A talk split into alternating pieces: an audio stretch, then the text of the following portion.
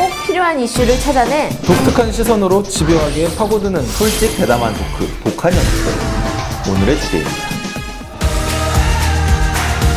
올해도 데뷔 52년째를 맞이한 임권택 감독의 102번째 영화 화장. 여든 살의 나이에도 여전히 열정적으로 현장을 지키고 있는 감독인데요. 오늘은 한국 영화계에 살아있는 역사, 임권택 감독의 작품 세계 속으로 깊이 들어가 보겠습니다. 아, 임권택 감독님이 벌써 52년째 활동 중이라고 하네요. 정말 52살이라 그래도 좀 이거 거장의 느낌이 거장인데. 나는데 이게 어디서부터 쉰 두 번째 해를 세는 걸까요? 55년에 이렇게 제작부에 이제 들어가서 영화계에 몸을 담았는데 데뷔는 또 62년이라고 하는 거 보니까 7년 만에. 7년 만에 이제 어. 입봉작 두만강을 보셨어요? 거라는 아, 볼 수가 없죠. 아마 임권택 감독님도 지금 102편째잖아요.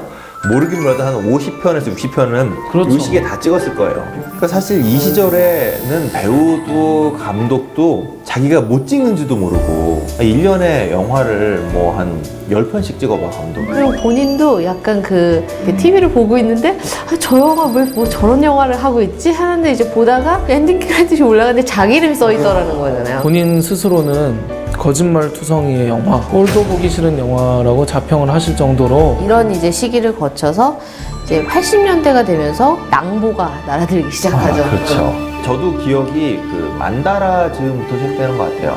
만다라에도 아마 제 기억이 맞다면 안성기 씨가 나왔어요.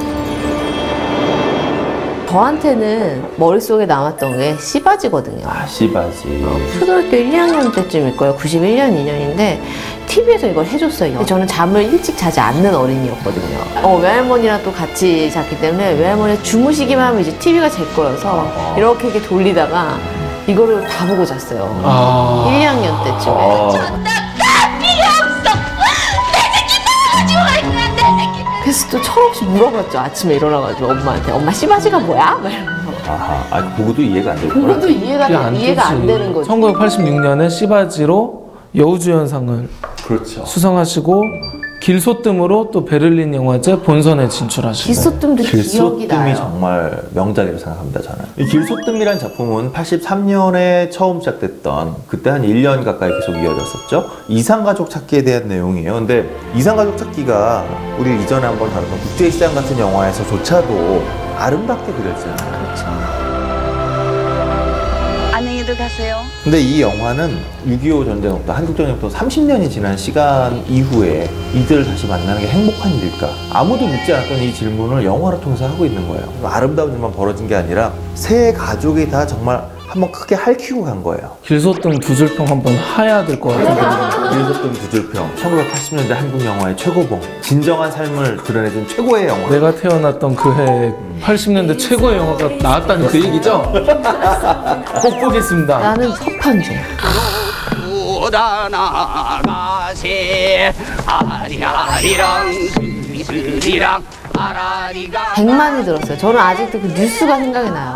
그 100만을 돌파했습니다 하면서 사람들이 막 진짜 벌떼처럼 막 이렇게 몰려 있었던 거를 위에서 이렇게 찍었어요. 어디 2층인가 3층에서. 그렇겠죠. 그러니까 네. 그 서편제 찍을 때쯤에 우리나라에서 그런 얘기가 있었어요. 가장 한국적인 것이 세계적인 것이다. 해외에서 수많은 상을 받으면서 한국인이란 무엇인가, 뭐 한이란 어째서? 무엇인가, 예, 내가 생각하는 세계를 구현해야겠다라고 하는 거에 대한 그 의지를 넘어서서 약간 강박 강박에 빠졌던 것 같아요. 그리고 그 절정이 취하선.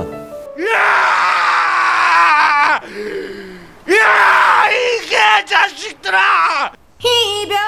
어느 순간 이후로 너무 힘이 들어갔다. 이랬던 한계가 분명히 있었고요. 그래도 이분이 힘이 들어갔어도 이게 국내외로 인정을 받은 거죠. 국내에서는 엄청난 흥행이 됐고 한 영화제에서 감독상을 네. 한국에 이런 감독이 별로 없을 거예요. 베니스, 칸, 그냥 베를린 들락날락. 이런 거 보면 정말 대단한 감독님이었던 건 분명하지만 어느 순간 이후로 너무 힘이 들어갔다. 오늘 얘기할 그 화장 같은 경우에는 마케팅하기 되게 좋잖아요.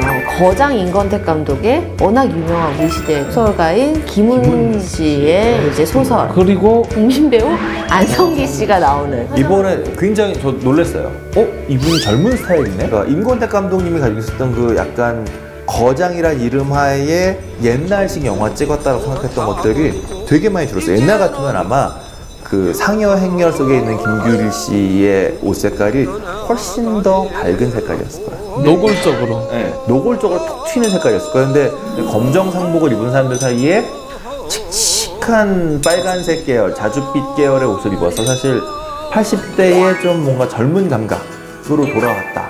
네, 아, 가능하다는 게 저는 좀 반가운 일인 것 같습니다. 네.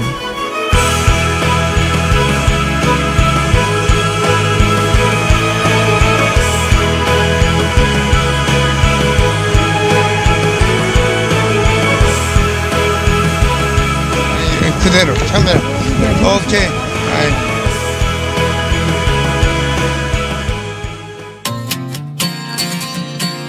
감독님의 109번째 영화 화장을 보고 나서 충무로의 전설 속 감독님이 우리 세대의 감독님으로 다시 느껴졌습니다. 모호하기 이를 데 없던 한국적인 정서를 버리면서 임권택 감독님의 새로운 세계가 열렸습니다. 이러다 제2의 길소뜸 나오는 거 아닌가요? 어, 아까 길소뜸이 80년대 최고의 영화라고 그렇게 칭찬을 하시더니 그거에 필적할 만한 그러니까 아, 나 너무 좋게 봤으니까. 엄청 몰입하셨어요. okay.